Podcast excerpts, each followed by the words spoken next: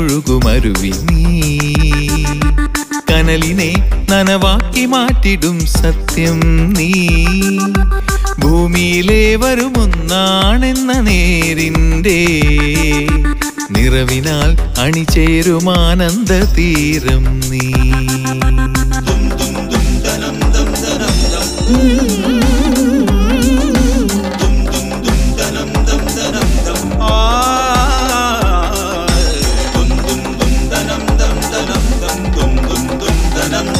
Hello bless retirement living. Hi എല്ലാവർക്കും ഒരു നല്ല നമസ്കാരം. ഇന്ന് എന്തിനെ കുറിച്ചാ പറയാ എന്ന് ചിന്തിച്ച് വരുന്ന വഴി തലയിൽ കയറിയത് ഒരേ ഒരു വാക്കാണ്. ആ വാക്ക് പറയട്ടെ, ഹലോ. അതെ പ്രിയരെ, ഒരാളുടെ ഹലോ എന്ന വിളി കേൾക്കുമ്പോ തന്നെ വിളിക്കുന്ന ആളെ പറ്റി ചിലത് നമ്മുടെ മനസ്സിൽ പതിയുമെന്നാണ് കണ്ടെത്തിയിരിക്കുന്നത്. ഇത് കണ്ടെത്തിയത് ആരാണെന്നറിയണ്ടേ? 64 പേരുടെ ശബ്ദം 320 പേരെ കൊണ്ട് 2014 മാർച്ചിൽ ഗ്ലാസ്ഗോ സർവകലാശാലയിലെ മനഃശാസ്ത്ര വിഭാഗം വിലയിരുത്തിച്ചപ്പോൾ കണ്ടെത്തിയതാണ് ഇത്.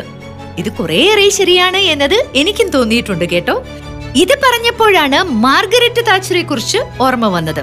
പ്രബല ദേശീയ നേതാവിന് യോജിച്ച സ്വരം കിട്ടാൻ ബ്രിട്ടീഷ് പ്രധാനമന്ത്രിയായിരുന്ന മാർഗരറ്റ് താച്ചർ വിശേഷ ശബ്ദ പരിശീലനം നടത്തി വിജയിച്ച വ്യക്തിയാണ്. ഒരാളുടെ സന്തോഷം, ദുഃഖം, പിരിമുറുക്കം, ആശങ്ക, ഭയം മുതലായവ ശബ്ദത്തിൽ കുറേയൊക്കെ നിഴലിക്കും.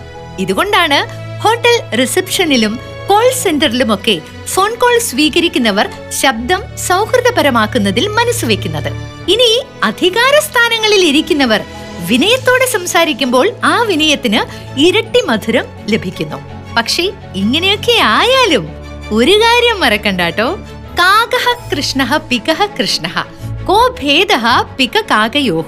വസന്തകാലേ സംപ്രാപ്തേ കാകഹ കാകഹ പികഹ പികഹ.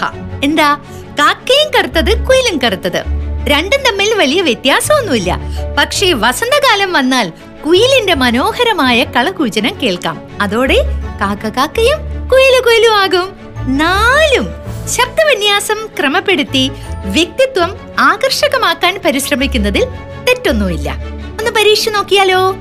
ഹലോ. ആ, കുഴപ്പമില്ലെന്ന് തോന്നുന്നു. ഹലോ ബ്ലസ്സിലേക്ക് ഏവർക്കും സ്വാഗതം. ഈ പ്രോഗ്രാമിന്റെ പ്രായോജകർ ബ്ലസ് റിട്ടയർമെന്റ് ലിവിംഗ്, നമ്മുടെ sound engineer Dani James, programme coordinator. അതേപോലെ പറഞ്ഞു വന്നതാ, അപ്പോഴാ ഓർമ്മ വന്നത് ആളിവിടെ ഇല്ലല്ലോ എന്ന്. ഡാനി ജെയിംസ് തന്നെ. ഇതാര്? രാധികക്കുട്ടിക്ക് ഇത് എന്ത് പറ്റി എന്നെ ഒന്ന് കാണാൻ തോന്നാൻ? വെക്കേഷന് വരുമ്പോ പിന്നെ അത് പതിവല്ലേ. നീ എന്തായാലും മിടുക്കിയായിട്ടുണ്ട്. ഇപ്പോഴാ ലൈഫിൽ ഒരു റെസ്റ്റ് ഒക്കെ കിട്ടിയത്. വീട്ടിലാകുമ്പോ അത് നടക്കില്ലല്ലോ. ബോറടി മാറ്റാനുള്ള കാറോടിക്കലും നാട് ചുറ്റിലൊക്കെ ഇവിടെ നടക്കുവോ? ബോറടി ഇല്ല എന്നുള്ളതാ സത്യം. പിന്നെ നാട് ചുറ്റിലൊക്കെ നടക്കൂട്ടോ. പ്ലസ് ഒരു ഗേറ്റഡ് കമ്മ്യൂണിറ്റി ആണെന്നേ ഉള്ളൂ. വീട്ടിൽ പറഞ്ഞിട്ട് പോവാറില്ലേ, അതുപോലെ പറഞ്ഞിട്ട് പോവാ, അത്രേ ഉള്ളൂ. മോൻ വിളിക്കാറില്ലേ? അവനും കുടുംബം അടുത്ത ആഴ്ച എത്തും. അവർക്ക് ഇവിടെ താമസിക്കാൻ പറ്റുമോ? പിന്നെന്താ, രണ്ടാഴ്ച എന്നോടൊപ്പം അവരോട് കാണും. ചുരുക്കി പറഞ്ഞ ലൈഫ് ഈസ് ബ്യൂട്ടിഫുൾ എന്നത് അന്വർത്ഥായത് ഇപ്പോഴാ അല്ലേ? അതെടി, മത്തങ്ങ തടിച്ചു. Bless retirement living Aluva. Telephone 048428820888. Hello bless. Hello hello. ഇതാരാ? ഞാൻ എന്റെ പേര് വൃദ്ധിന. വൃദ്ധിയോ? എനിക്ക് വയ്യ. എവിടുന്നാ വിളിക്കുന്നേ? ഞാനിപ്പോ കൊച്ചിന്ന്. കൊച്ചിയില് വൃതിയുടെ വീട്ടിൽ ആരൊക്കെ ഉണ്ട്? ഇപ്പൊ എന്റെ വീട്ടില് എന്റെ അനിയത്തിയും പിന്നെ എന്റെ അമ്മയും മാത്രമേ ഉള്ളൂ. ആണോ? ഓക്കെ. അനിയത്തി കുട്ടിയൊക്കെ സുഖായിട്ടിരിക്കുന്നോ? ആ, സുഖായിട്ടിരിക്കുന്നു. വൃത്തി ഏത് ക്ലാസ്സിലാ പഠിക്കുന്നേ? ഞാന് ഇപ്പൊ 7. ആണോ? ആശാന്റിക്ക് ഭയങ്കര വൃത്തിയാണ് കേട്ടോ. വൃതിയല്ല, വൃത്തി. ചെറിയൊരു OCD ഒക്കെ ഉണ്ട് എനിക്ക്. വൃതിക്ക് എങ്ങനെയാ, നല്ല വൃത്തിയാണോ? നല്ല വൃത്തിയാ. ക്ലാസ്സിലുള്ള എല്ലാവരും വൃത്തിയില്ലാത്തവളെന്നാ വിളിക്കുന്നേ. അതെന്താടാ അങ്ങനെ വിളിക്കുന്നേ? അത് ചുമ്മാ കളിയാക്കി വിളിക്കുന്നതാ, പേരങ്ങനെ ആയതുകൊണ്ട്. പേരങ്ങനെ ആയതുകൊണ്ട്. ഏത് സ്കൂളിലാ? ബാവൻസില്. ആണോ? അപ്പൊ ഇപ്പൊ ഓൺലൈൻ ക്ലാസ് ഒക്കെ നടക്കുന്നുണ്ടല്ലേ? ആ, നടക്കുന്നുണ്ട്. ബാക്കിയുള്ള സമയത്ത് നല്ല കളിയും നടക്കുന്നുണ്ട്. പാട്ടുപാടുവോ വൃതി? ഇല്ല, പാട്ടുപാടില്ല. പിന്നെ എന്താ ഏറ്റവും ഇഷ്ടം, ഹോബി എന്താ? ഞാൻ ഡാൻസ് കളിക്കും. അയ്യോ, അതിപ്പോ റേഡിയോ പ്രോഗ്രാമില് ഡാൻസ് കളിച്ചോണ്ട് ഒരു കാര്യമില്ല, എനിക്കൊന്നും കാണാൻ പറ്റില്ലല്ലോ. ഓക്കെ, അപ്പൊ ഈ ഡാൻസിന് പൊതുവെ യൂസ് ചെയ്യുന്ന പാട്ട്, മലയാളത്തിലുള്ള ഒരു പാട്ട്, ഇഷ്ടപ്പെട്ട പാട്ട് പറ.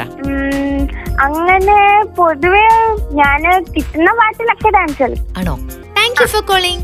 By bye. അനുരാഗിണി, എന്ത് രസമായിട്ടാ പാടുന്നത്. ഇവിടുത്തെ എല്ലാവരും ടാലന്റഡാ. സാറിന്റെ പിറന്നാളിന് ഇങ്ങനെ ഒരു ഒത്തുകൂടി പ്രതീക്ഷിച്ചതേയില്ല. ബ്ലസ്സിൽ അധിക ദിവസവും ഇത്തരം ഫംഗ്ഷനുകൾ കാണും. കൊച്ചുമക്കളുടെ പിറന്നാൾ ആഘോഷം, അലുമിനി മീറ്റ്, അങ്ങനെ പലതും. നല്ല അറ്റ്മോസ്ഫിയറും നല്ല ഭക്ഷണവും. എന്താ സ്ഥിരതാമസം ആക്കുന്നോ? You said it. തീർച്ചയായും ഞാൻ വരും, കാരണം എന്റെ സ്വപ്ന ഇടമാണ് ബ്ലസ് റിട്ടയർമെന്റ് ലിവിംഗ്. നിന്റെ മാത്രമല്ല, ഒരു പ്രായം കഴിഞ്ഞ എല്ലാവരുടെയും ബ്ലസ് റിട്ടയർമെന്റ് ലിവിംഗ്, ആലുവ.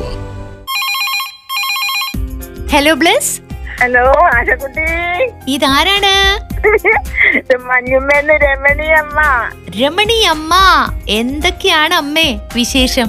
ഓർക്കുന്നില്ലേ? പിന്നെന്താ ഓർക്കാതെ. ഇന്ന് രാവിലെ കുളിയെല്ലാം കഴിഞ്ഞ് ജോലിയൊക്കെ കഴിഞ്ഞ് ഇരുന്നതാണ്. ആണോ? വീട്ടിലിപ്പോ ആരൊക്കെയുണ്ട്? മോനും മോളും രണ്ട് കുട്ടികളും ഞാനും. ഞങ്ങള് അഞ്ചുപേര്. ഓക്കെ, എല്ലാരും സുഖമായിട്ടിരിക്കുന്നോ? എല്ലാവരും സുഖമായിട്ടിരിക്കുന്നു. രണ്ടും ജോലിക്ക് പോയി, ഒരു കുഴപ്പമില്ല. മരിച്ചാലും കുഴപ്പമില്ല. ഇത്രയൊക്കെ ടൈം ഇനി എന്തെന്നാന്ന് ഇനി നോക്കണം. ഇനി കൊറോണ സമയത്ത് അകത്ത് തന്നെ, പുറത്തേക്ക് പോവാതെ അകത്ത് തന്നെ ഇരിക്കുവാണ്. പിന്നെ സുഖാണാ? പിന്നെന്താ, സൂപ്പറായിട്ടിരിക്കുന്നു. എല്ലാവർക്കും സുഖമായിട്ടിരിക്കുന്നു. ഡാനി, എല്ലാരും സുഖമായിട്ടിരിക്കുന്നു. എല്ലാരടുത്തും അന്വേഷണം പറയാം. ആ, ശരി ശരി.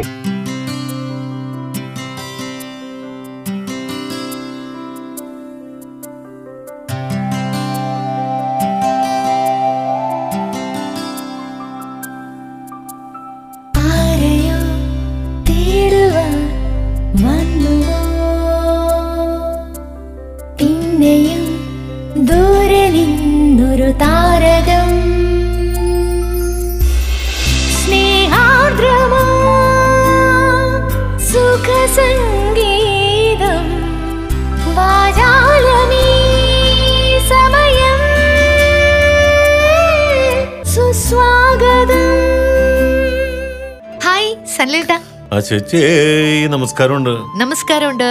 സന്തോഷമുള്ള വാർത്തകൾ കേൾക്കുന്നതാണ് എപ്പോഴും നല്ലത്. അത് ഇടയ്ക്കൊക്കെ ദുഃഖമുള്ള വാർത്തകളും മനസ്സിന് പ്രയാസമുള്ള വാർത്തകളൊക്കെ കേൾക്കണം. പൊതുവെ മനുഷ്യർക്ക് ആഗ്രഹം സന്തോഷമുള്ള വാർത്തകൾ കേൾക്കാനാണെങ്കിലും എല്ലാ ജീവജാലങ്ങളുടെയും ജീവിതത്തിലെ സന്തോഷവും സങ്കടവും മാറി മാറി വരുമല്ലോ. അപ്പൊ അതുകൊണ്ട് എന്ത് വന്നാലും അതിനെയൊക്കെ നമ്മൾ നല്ല രീതിയിൽ എടുക്കാനായിട്ട് ശീലിച്ചാൽ മതി. ഇപ്പൊ എന്താ പറയാനുള്ളത് പറയൂ. എന്താ കാര്യം എന്ന് വെച്ച് കഴിഞ്ഞാല് പണ്ട് കാലത്ത് കരച്ചിലിനെ കുറിച്ച് നമ്മൾ പറയാറുണ്ടല്ലോ ചേച്ചി, കരയാൻ പറ്റിയ ഭാഗ്യാന്ന് പറയും. പക്ഷെ മനുഷ്യരിൽ തന്നെ കണ്ണീര് വരാത്തൊരു വിഭാഗമുണ്ട്, നവജാത ശിശുക്കളാണ്. ആ, അവര് പ്രസവിച്ച് കുറച്ചു നാളത്തേക്ക് മിക്കവാറും കുട്ടികൾക്ക് കണ്ണീരില്ല. അവര് കരഞ്ഞുകൊണ്ടല്ലേ യാത്ര ആരംഭിക്കുന്നതല്ലേ. അതെ, ഒരു കാലം കഴിയുമ്പോഴേ അവർക്ക് പതുക്കെ പതുക്കെ കണ്ണീര് വന്നു തുടങ്ങുള്ളൂ. അത് ശരിയാണ് കേട്ടോ. കുറച്ചൊക്കെ കഴിയുമ്പോ വരാൻ തുടങ്ങും. കുറച്ചു ദിവസത്തേക്ക് ഉണ്ടാവില്ല. അവര് എത്ര കാറി കരഞ്ഞാലും ശരി, കണ്ണീരില്ല. പ്രായം കഴിഞ്ഞാലും കണ്ണീര് വരാത്ത ആൾക്കാരുണ്ട്. ഞാനങ്ങനെയാ. നിങ്ങളിങ്ങനെ ഭീകരനാക്കാൻ നോക്കണ്ട നിങ്ങളെ തന്നെ, നിങ്ങൾ പാവാ. ഈശ്വരന്മാരെ, അങ്ങനെ പാവങ്ങളിൽ പാവമായി ഞാൻ. അങ്ങനെ പറയരുത്. ഒരു ബാലൻസ് ചെയ്ത് പിടിക്ക്.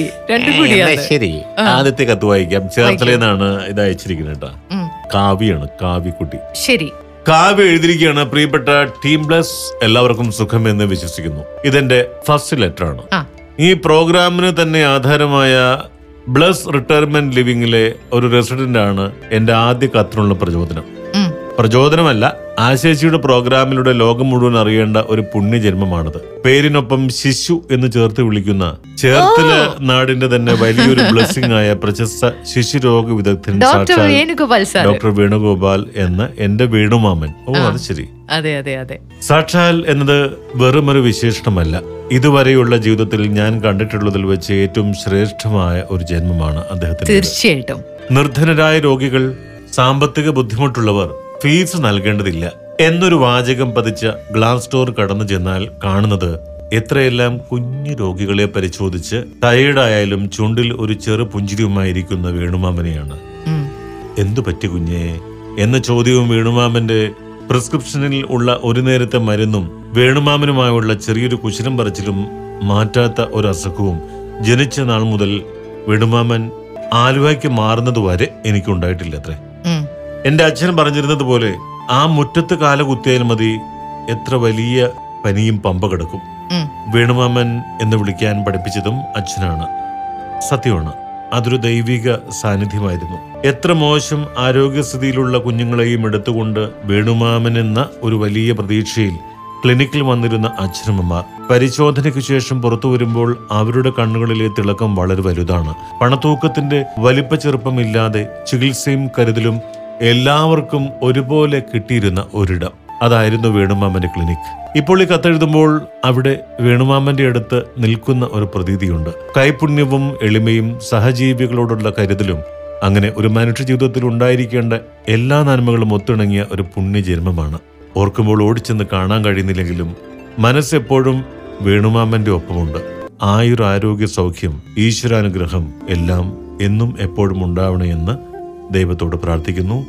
എല്ലാവരെയും ദൈവം അനുഗ്രഹിക്കട്ടെ. ആ ചേച്ചി വേണുമാമനെ വിളിച്ച് ഒന്ന് സംസാരിക്കണമെന്ന് അപേക്ഷിച്ചുകൊണ്ട് നിർത്തുന്നു സ്നേഹപൂർവ്വം കാവ്യ. ഇതിനോടൊപ്പം അയക്കുന്ന കണച്ചുകുളങ്ങര ദേവിയുടെ ഫോട്ടോ വേണുമാമൻ എന്ന് കൊടുക്കണേ എന്ന് കൂടി അപേക്ഷിക്കുന്നുണ്ട്. ഒരു ബുക്ക് കൂടി വെക്കുന്നുണ്ട് കേട്ടോ. അപ്പൊ അതും കൂടി ഒന്ന് വേണുമാമനെ കൊടുക്കാൻ മറക്കല്ലേ എന്നും കൂടി കാവ്യ ഒന്ന് ഓർമ്മിപ്പിക്കുന്നുണ്ട്. തീർച്ചയായിട്ടും ദേവിയുടെ ഫോട്ടോവും പുസ്തകമൊക്കെ ഞാൻ എടുത്തു വെച്ചിട്ടുണ്ട്. വേണുമാമന് ഇന്ന് തന്നെ അത് കൈമാറുന്നതാണ്.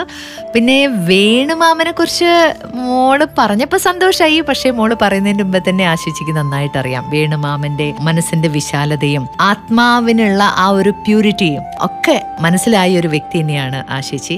കാരണം ഒരാളെ കാണുമ്പം നമുക്ക് അയാളുടെ ഉള്ളെന്താണെന്നുള്ളത് അദ്ദേഹത്തിന്റെ മുഖത്ത് വ്യക്തമായിരിക്കും.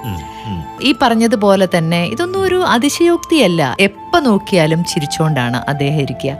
ഒരു ഡോക്ടറാണെന്നുള്ള ആ ഒരു അഹങ്കാരമോ എന്താ പറയുന്നത്, സിംപ്ലിസിറ്റി കാത്തു സൂക്ഷിക്കുന്ന ഒരു പച്ചയായ മനുഷ്യൻ എന്ന് പറയാം അദ്ദേഹം. പിന്നെ അദ്ദേഹത്തിന്റെ ബ്ലസ്സിലുള്ള റൂമിന്റെ ഫ്രണ്ടിലും വെച്ചിട്ടുണ്ടൊരു ബോർഡ് ശിശു എന്ന്. ഇപ്പോഴും അദ്ദേഹത്തിന് ഇഷ്ടംപോലെ രോഗികളുടെയും ഇങ്ങനെയുള്ള കുഞ്ഞു കുട്ടികളുടെയൊക്കെ കത്ത് വരാറുണ്ട്. ഞാനും അദ്ദേഹവും കാണുമ്പോൾ പലപ്പോഴും നമുക്ക് സംസാരിക്കാനുള്ളത് ആധ്യാത്മികതയെ കുറിച്ചാണ് കേട്ടോ. 2 ദിവസം മുമ്പ് നടന്ന ഒരു കാര്യം എന്താ വെച്ചാല്, ഓരോ മനുഷ്യരുടെ സാന്നിധ്യം കൊണ്ട് ഓരോ ഇടങ്ങൾ പവിത്രമാകുന്നതിനെ കുറിച്ചാണ് ഞാൻ പറയുന്നത്. ബ്ലസ്സിനെ സംബന്ധിച്ച് ബ്ലസ്സിൽ ആദ്യം വന്ന റെസിഡന്റ് എന്ന് പറയുന്നത് ഡോക്ടർ വേണുഗോപാലാണ്. പിന്നെ കഴിഞ്ഞ ദിവസം ഡാനി ആണെന്നുണ്ടെങ്കിൽ ഓരോ പ്ലഗിൻസ് ഒക്കെ ഇങ്ങനെ ഇൻസ്റ്റാൾ ചെയ്തുകൊണ്ടിരിക്കുകയാണ്. ഒന്നും അങ്ങോട്ട് ശരിയാവുന്നില്ല. ഡാനി ഇങ്ങനെ ദേഷ്യം പിടിച്ച് തലയിൽ കൈയൊക്കെ വെച്ച് ഇതെന്തത് നടക്കാത്തത്, എപ്പോഴും ഇങ്ങനെ എറർ മെസ്സേജ് വന്നുകൊണ്ടിരിക്കുകയാണ് ഓരോന്ന് ഇൻസ്റ്റാൾ ചെയ്യുമ്പം. മടുത്തിട്ട് ഡാനി ഇങ്ങനെ തലകുനിച്ചിരിക്കുമ്പം സ്റ്റുഡിയോയിൽ ഇങ്ങനെ ആരോ തട്ടുന്നു. വാതിൽ തുറന്ന് നോക്കിയപ്പോൾ വേണുസാറാണ്.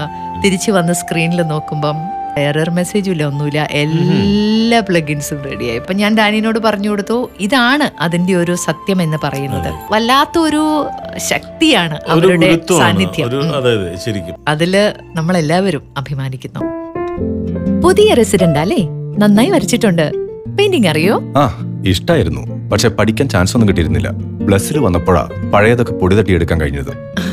ഞാനും എന്റെ പഴയ ഇഷ്ടങ്ങളൊക്കെ പൂർത്തീകരിക്കുന്നത് ഇവിടെ വെച്ചാട്ടോ. കാരംസ് കളിയാവും. ആള് കൊള്ളാലോ.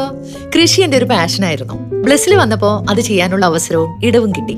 കഴിക്കുന്ന പൈനാപ്പിളും മത്തങ്ങയും പപ്പായും ഒക്കെ ഞങ്ങൾ കുറച്ചു പേരുടെ അധ്വാനത്തിന്റെയും ഇഷ്ടത്തിന്റെയും ഒക്കെ ഫലമാണ്. അറിയാം, പറഞ്ഞു കേട്ടിട്ടുണ്ട്. ആണോ? എന്നാ ഒരു ബഹുമാനമൊക്കെ ഇരുന്നോട്ടെ. ഓ, ചിത്രം വരെ നടക്കട്ടെ. കാണാട്ടോ. ഓക്കെ, കാണാം. Bless retirement living Aluva.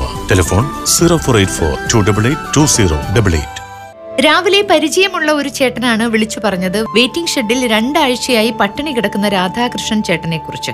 ചില തിരക്കുകൾക്കിടയിൽപ്പെട്ട് വെളുപ്പാൻ കാലത്താണ് ഉറങ്ങാൻ കിടന്നതെങ്കിലും ഉറക്കവും ശരീരക്ഷീണവും മാറ്റിവെച്ച് വണ്ടിയെടുത്ത് പുറപ്പെട്ടു. കൂട്ടിന് ഒരാളെ കൂടെ കൂട്ടി. അനേകം ആളുകൾ വന്നു പോകുന്ന ആ വെയിറ്റിംഗ് ഷെഡിൽ ചുരുണ്ടുകൂടി കിടപ്പുണ്ടായിരുന്നു ആ പാവ മനുഷ്യൻ. ഏതോ ആക്സിഡന്റിൽപ്പെട്ട് പാദം മുതൽ അരക്കെട്ട് വരെ പ്ലാസ്റ്റർ ഇട്ടിരിക്കുന്നു.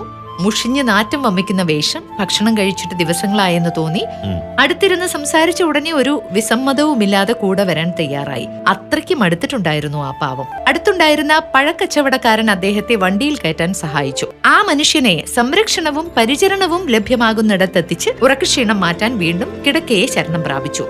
എന്തുകൊണ്ടോ ഉറക്കം വന്നില്ല. ആ മനുഷ്യനായിരുന്നു മനസ്സ് നിറയെ. ചുമ്മാ ചിന്തിച്ച് കിടന്നപ്പോഴോർത്തു, വെയിറ്റിംഗ് ഷെഡിൽ പട്ടിണിയും വേദനയും അനുഭവിച്ച് സങ്കടപ്പെട്ട് കിടന്ന ഈ തൃപ്പൂണിത്തുറക്കാരൻ ചില ഓർമ്മപ്പെടുത്തലുകൾ തരുന്നില്ലേ എന്ന്. ഒരു ഹോട്ടലിലെ പാചകക്കാരനായിരുന്നു അദ്ദേഹം. 4 മാസം മുമ്പുണ്ടായ ഒരു ആക്സിഡന്റിൽ കാലിൽ പ്ലാസ്റ്ററിട്ട് പണിയൊന്നും ചെയ്യാൻ വയ്യാതായപ്പോൾ നിഷ്കരണം പെരുവഴിയിൽ തള്ളപ്പെട്ടു. ജീവിതകാലം മുഴുവനും സംരക്ഷിച്ചോളാം എന്ന വ്യവസ്ഥയിൽ തുച്ഛമായ വേതനത്തിൽ ജോലി ചെയ്തിരുന്ന ആ പാവത്തിന് അധികം സമ്പാദ്യമൊന്നും ഉണ്ടായിരുന്നില്ല. ആരുമില്ലാത്ത ഒരു അനാഥൻ. ചില മനുഷ്യർ അങ്ങനെയാണ്, സ്വന്തം ജീവിതം മുഴുവനായും മറ്റുള്ളവരെ അങ്ങ് ഏൽപ്പിച്ചു കൊടുക്കും. എന്നിട്ട് അവർക്ക് വേണ്ടി കഴുതയെ പോലെ രാവും പകലും പണിയെടുക്കും. എന്തു വന്നാലും അവർ സംരക്ഷിച്ചു കൊള്ളും എന്ന് വിശ്വസിച്ച് അർഹമായ കൂലി മേടിക്കുകയോ ഒന്നും സമ്പാദിക്കുകയോ ചെയ്യില്ല. എന്നിട്ട് അധ്വാനത്തിന്റെ അവസാന ശേഷിയും നഷ്ടപ്പെട്ട് കഴിയുമ്പോൾ കരിമ്പിൻ ചണ്ടി പോലെ വലിച്ചെറിയപ്പെടും. തനിക്ക് ഉപകാരപ്പെടാത്തതിനെയെല്ലാം ജീവിതത്തിൽ നിന്ന് ഒഴിവാക്കുന്നവനാണ് മനുഷ്യൻ. മാതാപിതാക്കളോ സഹോദരങ്ങളോ ജോലിക്കാരോ സുഹൃത്തുക്കളോ ആരു തന്നെയായാലും ഉപയോഗമില്ലെങ്കിൽ ഉപേക്ഷിച്ചു കളയും. പ്രയോജനമുള്ള ബന്ധങ്ങൾ നിലനിർത്തും. തനിക്ക് ആവശ്യമുണ്ടെങ്കിൽ സംസാരിക്കും, തനിക്ക് ആവശ്യമുണ്ടെങ്കിൽ തേടിവരും, തനിക്ക് ആവശ്യമുണ്ടെങ്കിൽ സ്നേഹിക്കും. എന്നാൽ ചുരുക്കം ചിലർ അങ്ങനെയല്ലാതെയുമുണ്ട്. അതാണല്ലോ ലോകം നിലനിർത്തുന്നത്. നമ്മുടെ ജീവിതത്തിന്റെ ഉത്തരവാദിത്വം നമുക്ക് തന്നെയാണ്. അത് വേറൊരാൾ സംരക്ഷിച്ചുകൊള്ളും എന്ന് വിശ്വസിച്ച് ഏൽപ്പിച്ചു കൊടുക്കരുത്, അതാരുടെ കയ്യിലായാലും. ഇനിയും രാധാകൃഷ്ണന്മാർ ഉണ്ടാകാതിരിക്കാൻ വേണ്ടിയെങ്കിലും സ്വന്തം ജീവിതത്തോട് കൂടുതൽ കരുതൽ കാണിക്കുക. ഈശോദാസ് സ്നേഹാശ്രമം. നല്ല പേരാണല്ലോ, ഈശോദാസ്. ഈശോദാസ്.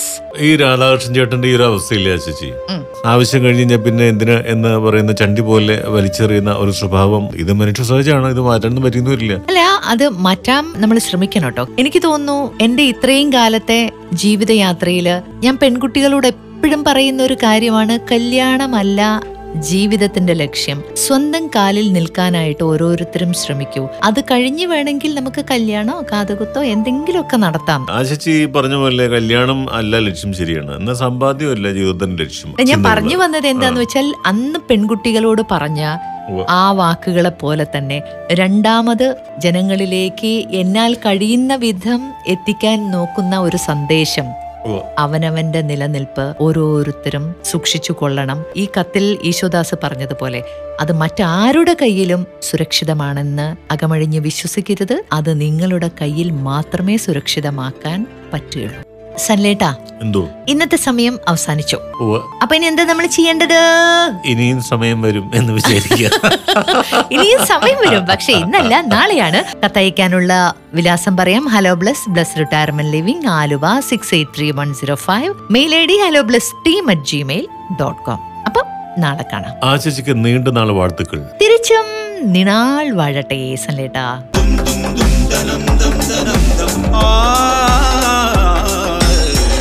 നിങ്ങൾ ഇതുവരെ കേട്ടത് hello bless brought you by bless retirement living, Aluva, a media waves production. Hello bless retirement living.